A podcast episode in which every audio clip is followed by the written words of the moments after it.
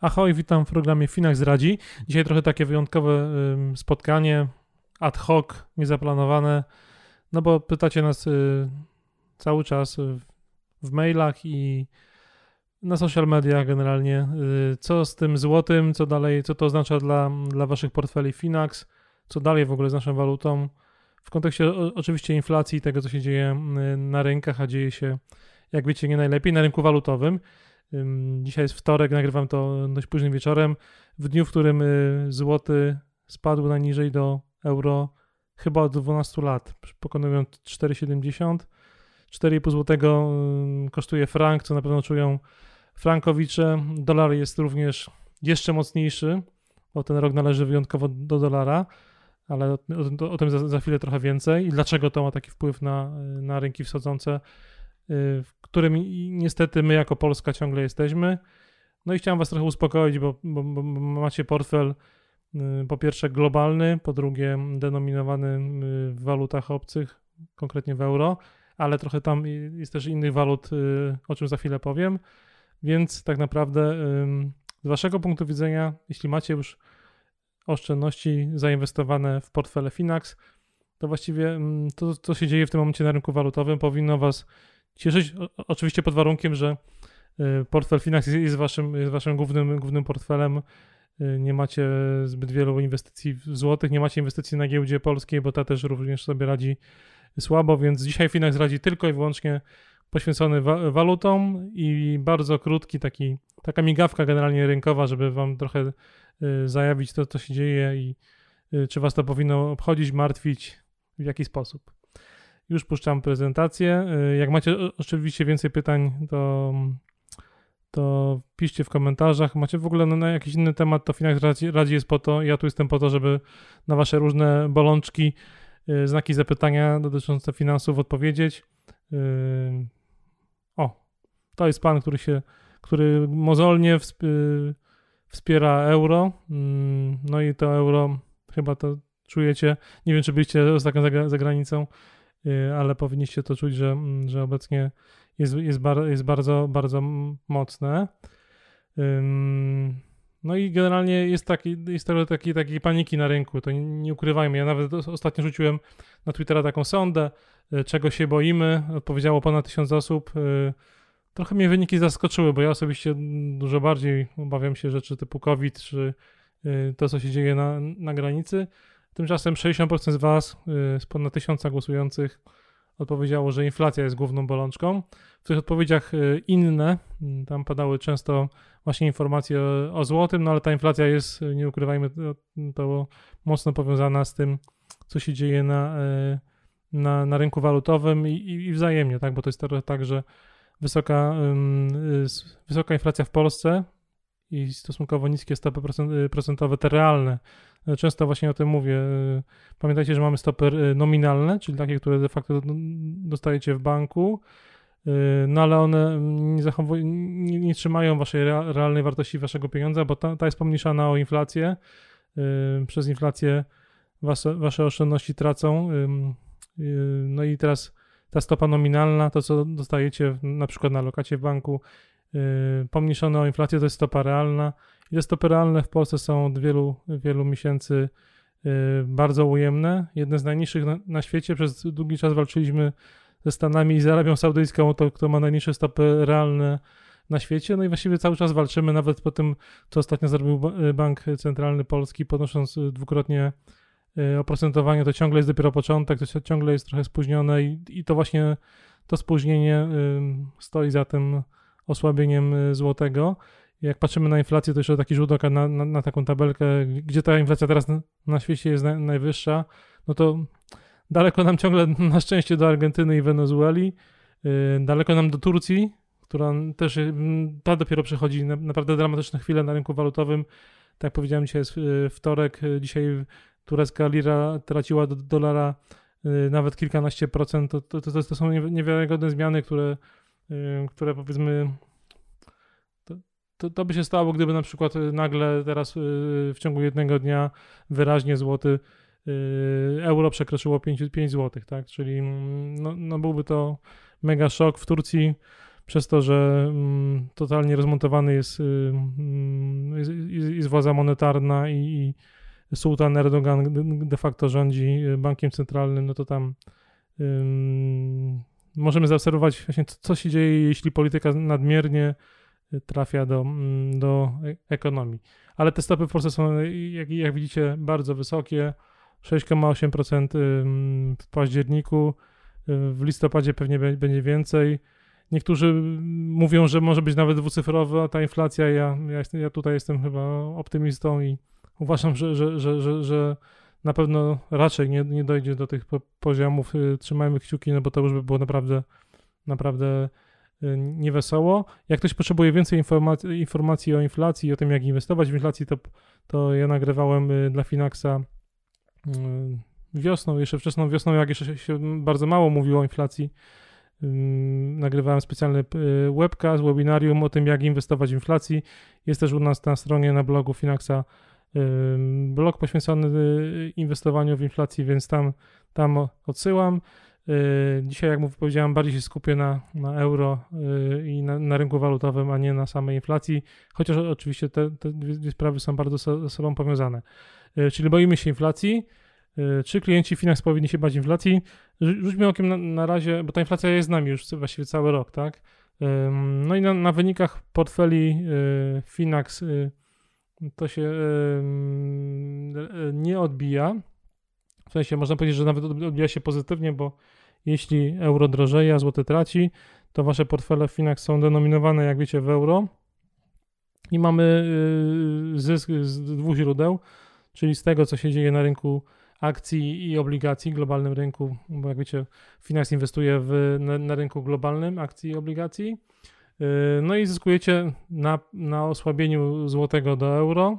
Oczywiście pamiętajmy o tym, że tu jest też ryzyko walutowe, czyli możliwe, że będzie na odwrót, czyli złoty się będzie umacniał.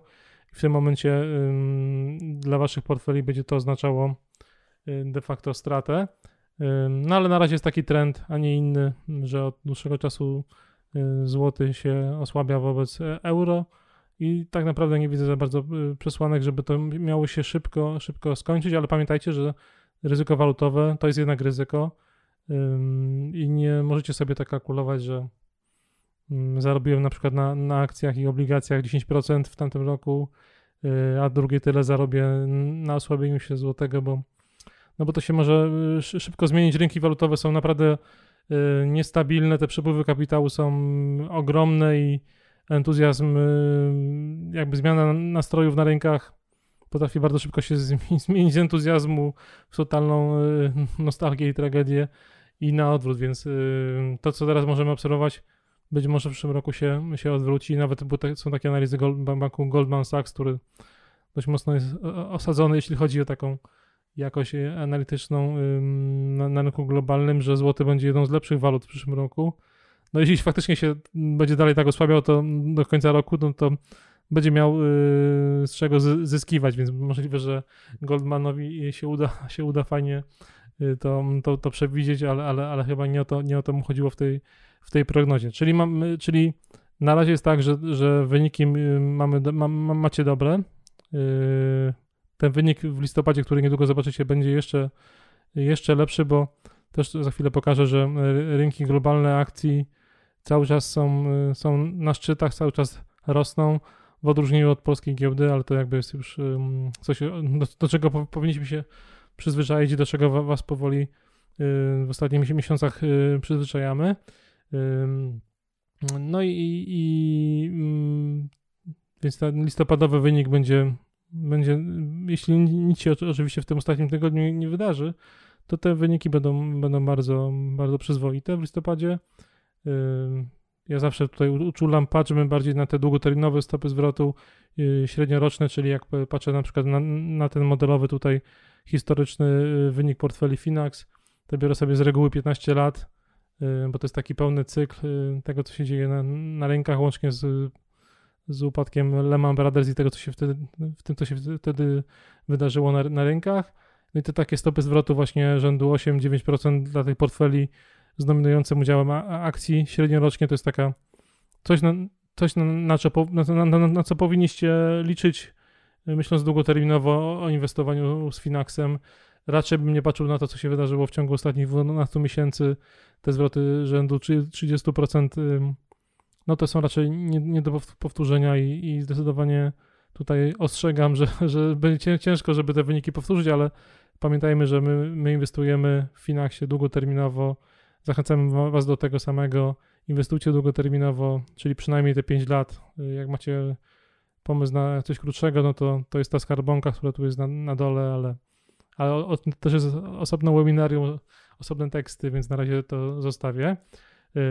No i spójrzmy, dlaczego złoty słabnie? Powiedziałem o inflacji, powiedziałem trochę o tym, ale zaraz to rozwinę, że niestety, ale nasz bank centralny, czyli NBP, utracił w ostatnich miesiącach nieco wiarygodności, a to jest bardzo ważne w przypadku banku centralnego, żeby taką wiarygodność mieć na rynkach zagranicznych, wśród zagranicznych inwestorów.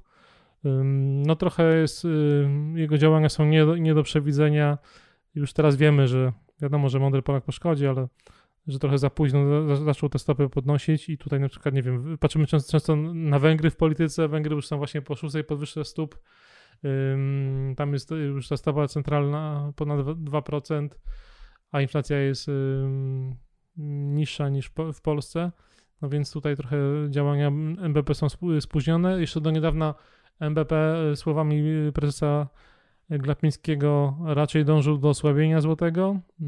Wydawało się to korzystne dla naszego eksportu. Już nie mówię o tym, że pan prezes Glapiński bardzo dba o to, żeby NBP pokazywał dobry wynik, dzięki czemu mógłby zasilać miliardami złotych ze swojego zysku również budżet państwa. No zobaczymy, teraz trochę się to odwróciło, bo złoty już jest tak słaby, że zaczynają powoli interweniować i premier Morawiecki, to co dzisiaj, wczoraj zrobił, no i też prezes Glapiński zaczyna chyba sobie uświadamiać, że już dalej tego złotego nie można osłabiać, bo się to trochę wymyka spod kontroli. Jak patrzymy na te zmiany w ostatnich miesiącach, to tutaj dolar jest głównym rozgrywającym i też jakby ten kurs złotego do dolara się zdecydowanie osłabia. To już jest ponad 10% chyba w tym roku. No, ta zmiana do euro jest dużo niższa.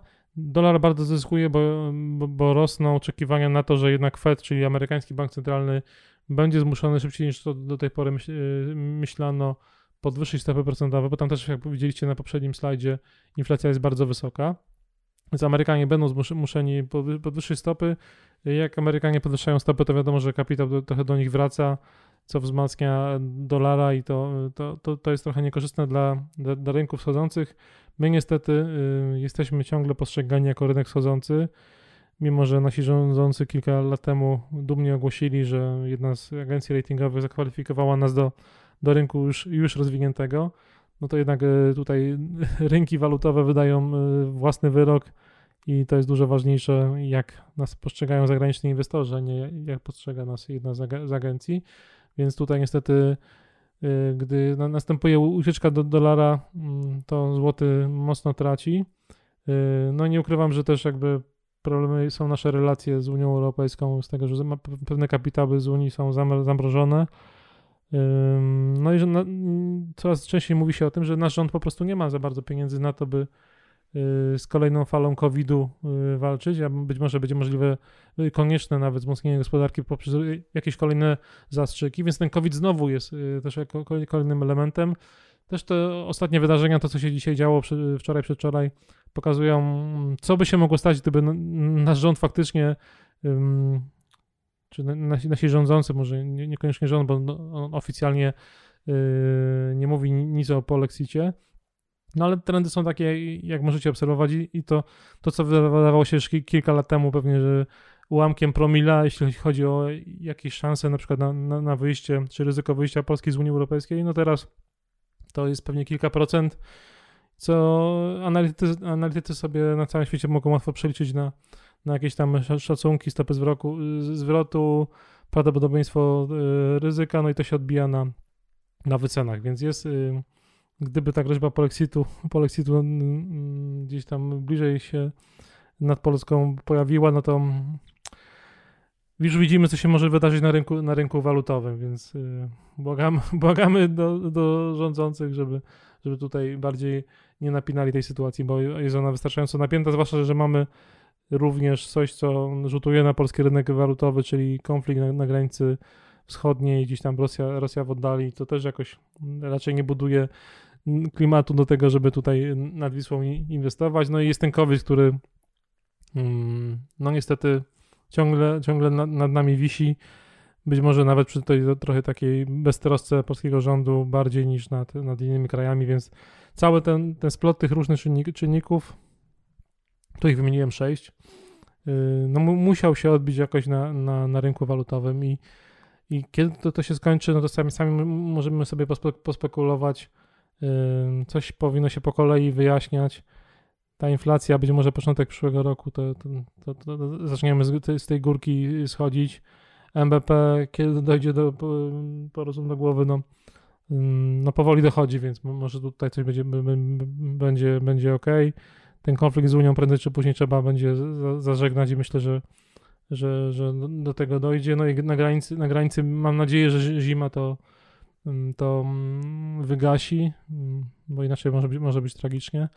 No i COVID, tu też jakby miejmy nadzieję, że ta czwarta fala też powoli się kończy, więc jakby ten splot przyszedł nagle tych różnych okoliczności. Miejmy nadzieję, że też równie szybko i równie nagle zniknie i ta presja na złotego osłabnie. Mówię mam nadzieję, bo nie mówię w tym momencie z punktu widzenia klienta Finax, tylko z punktu widzenia po prostu kogoś, kto obserwuje polski rynek i wiadomo, że gdzieś tam w sercu zawsze jest niepokój, jeśli coś się złego dzieje w gospodarce i na rynku, więc stąd to mówienie niestety. Natomiast dla waszych portfeli to jest całkiem nieźle, co za chwilę pokażę w kolejnym slajdzie. Dlaczego, właśnie zanim jeszcze do tego dojdę, to dlaczego pokazuję dolara też, a nie tylko euro? Bo tak naprawdę wasze portfele w Finaxie są denominowane w euro, natomiast ETF-y, w które inwestujemy, to są ETF-y, które w części akcyjnej są w walutach takich, w jakim geograficznie są ulokowane te ETF-y, czyli generalnie jeśli inwestujemy w ETF na największy indeks amerykański czy S&P 500, to macie ekspozycję na dolara poprzez euro-dolara, no i potem euro-PLN. Jak pamiętacie, może na matematyce to euro się skraca, zostaje ekspozycja na dolara, więc jak na przykład ktoś ma dużo akcji w portfelu w Finaxie, no to może być tak, że ma nawet większą ekspozycję na dolara niż na euro. Tutaj przygotowałem takie zestawienie tych 10 ETF-ów. Wiadomo, że te trzy, które lokują w akcje amerykańskie, to są dolarowe. Macie ekspozycję na dolara amerykańskiego, czyli w tym roku naprawdę bardzo, bardzo, bardzo fajnie. No te takie europejskie, dwa europejskie, jeden rynku wschodzący, to są różne waluty mieszane. No i to macie te cztery obligacyjne, to są one albo w euro, albo zahedżowane, czyli zabezpieczone w euro, ale generalnie gro waszej ekspozycji walutowej to jest dolar i euro. Więc w zależności od tego, czy macie więcej obligacji, wtedy więcej jest euro, jak macie więcej akcji, to wtedy jest więcej dolara, więc patrzymy na te dwie waluty, jak obliczamy sobie rentowność inwestycji w Finaxie. Trochę jest tak, że wasz portfel, to co mówię cały czas, zyskuje na tej sytuacji. Trochę jest tak, że ta zmienność na rynkach globalnych, na przykład akcji i obligacji, ona z reguły jest właśnie amortyzowana, czyli neutralizowana przez zmienność na rynku złotego. Innymi prostszymi słowy, jeśli coś złego się dzieje na rynku akcji, na przykład globalnym, to wtedy też następuje ucieczka od walut rynków wschodzących, czyli od złotego, wtedy złoty traci, czyli te ewentualne straty na rynku akcyjnym, które mielibyście z portfela akcyjnego, odrabiacie z nawiązką lub nie na rynku walutowym. Stąd mam jeszcze taki jeden wykres, który dużo lepiej to obrazuje. Spójrzcie, tu jest kurs euro-PLN, czyli to o czym teraz mówimy, że coś się złego dzieje na tym rynku dla złotego. No i trochę jest tak, że te kółka na niebiesko, finansowy kolor to są momenty, gdzie było bardzo nerwowo na rynkach. Powiedzmy pęknięcie bańki dotcomowej na początku milenium, potem upadek Lehman Brothers i kryzys finansowy, no i COVID to jest ta trzecia faza. I zwróćcie uwagę, że wtedy akcje światowe tracą, a złoty też traci, czyli jest taki wyskok wartości złotego, euro to jest to, co jest na zielono. No i to sobie jakby wzajemnie się rekompensuje i znosi. Często jest to też trochę tak, że nie wiadomo, czy to znowu ten dylemat jajka lub kury, czy najpierw jest osłabienie złotego dla waszych portfeli, czy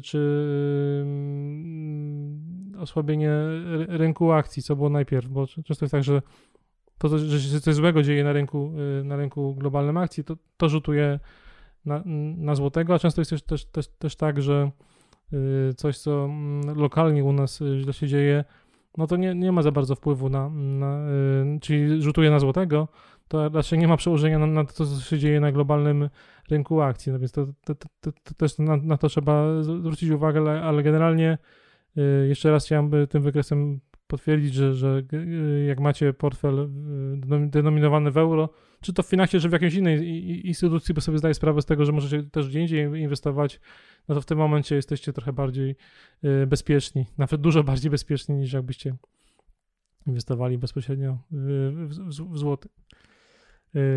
Coś, co powiedziałem wcześniej o tym, że jesteśmy ciągle postrzegani niestety jako rynek wschodzący. Spójrzcie, tu jest takie zestawienie tegorocznych stóp zwrotu, jeśli chodzi o porównanie do dolara. Ten polski złoty, są właściwie 4 takie waluty, które są gorsze od złotego. No, ta turecka lira to jest totalny kataklizm, na to nie patrzmy. Mamy chilijskie peso, kolumbijskie peso, argentyńskie peso, czyli jesteśmy trochę takim w gronie europejskich peso, czyli takich walut trochę egzotycznych. No i się okazuje, że w tym roku złoty przegrywa nawet z forintem, nawet z rumuńskim lejem czy bułgarskim lewem. Więc no jest niewesoło i to moim zdaniem są właśnie te bezpośrednio związek ma z niskimi stopami procentowymi, za późną reakcją naszego banku centralnego, no i rynki walutowe to widzą i uciekają z takiego kraju. I teraz spójrzcie, tu macie właśnie drugi element, to jest, o czym mówiłem, że u nas też niestety temu osłabieniu złotego towarzyszy osłabienie polskiej giełdy.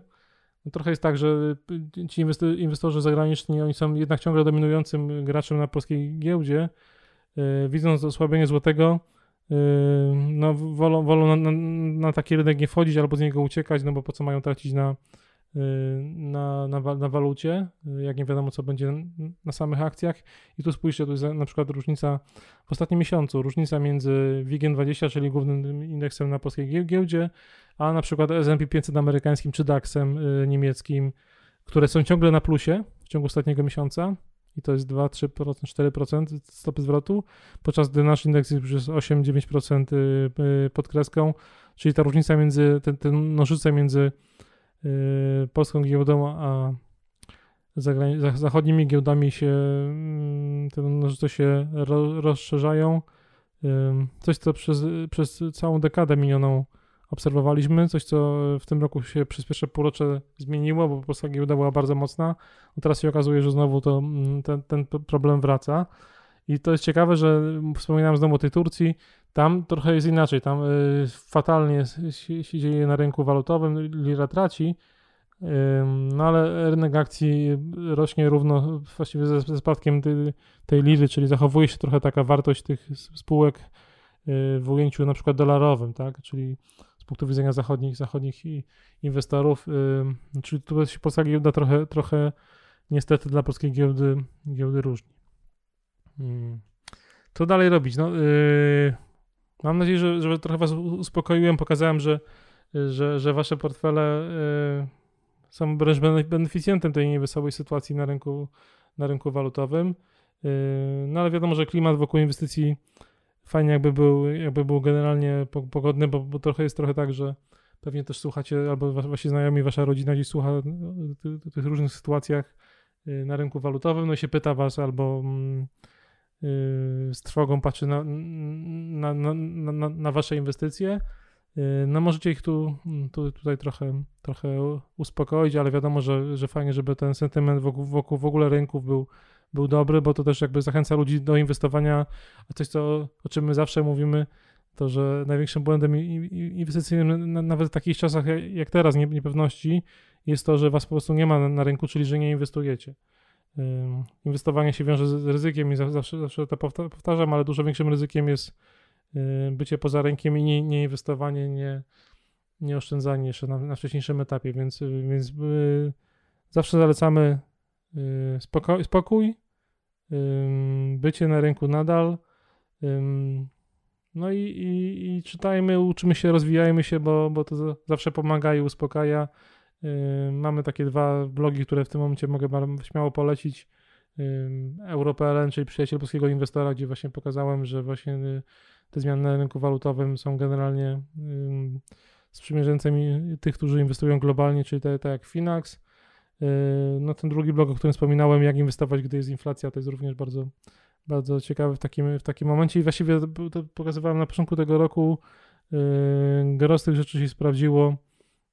Ten portfel akcyjny, zdywersyfikowany, globalny, on sobie daje radę w środowisku inflacyjnym i właściwie ten rok to pokazuje, nawet jak macie trochę obligacji w portfelu, wiadomo, że one tracą wraz ze wzrostem stóp, ale one pełnią u nas taką rolę stabilizującą w portfelu Finaxa i dlatego nie ma co panikować, nie ma zmieniać portfela, bo to jest trochę niezgodne z tym, co zawsze staramy się wam promować, czyli z myśleniem długoterminowym, pozbawionym emocji.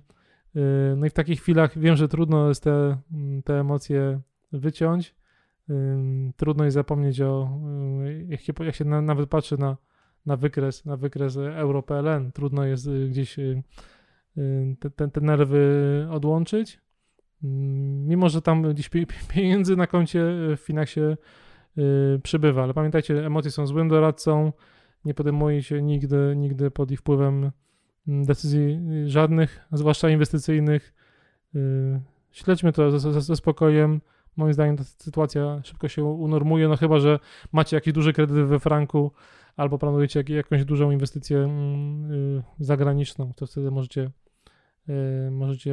mogę zrozumieć, że jesteście nerwowi, ale generalnie czekamy na listopadowe wyniki w Finaxie. My zawsze 1-2 grudnia pewnie już na 100% będą opublikowane i wydaje mi się, że będą niezłe. Jak macie więcej pytań, to ślijcie mailem lub w naszych kanałach społecznościowych, na Facebooku, na Twitterze. Tam stale komentujemy to w sumie, co się dzieje na rynkach. No i dajcie nam łapkę w górę, subskrybujcie nas na YouTube, bo to nam pomoże w zwiększaniu zasięgu, propagowaniu inteligentnego inwestowania, które jest dobre, tak jak mówię, także w okresach inflacji i w okresach niepewności na rynku walutowym. Dzięki, pozdrawiam i do zobaczenia w kolejnym Finax Radzi.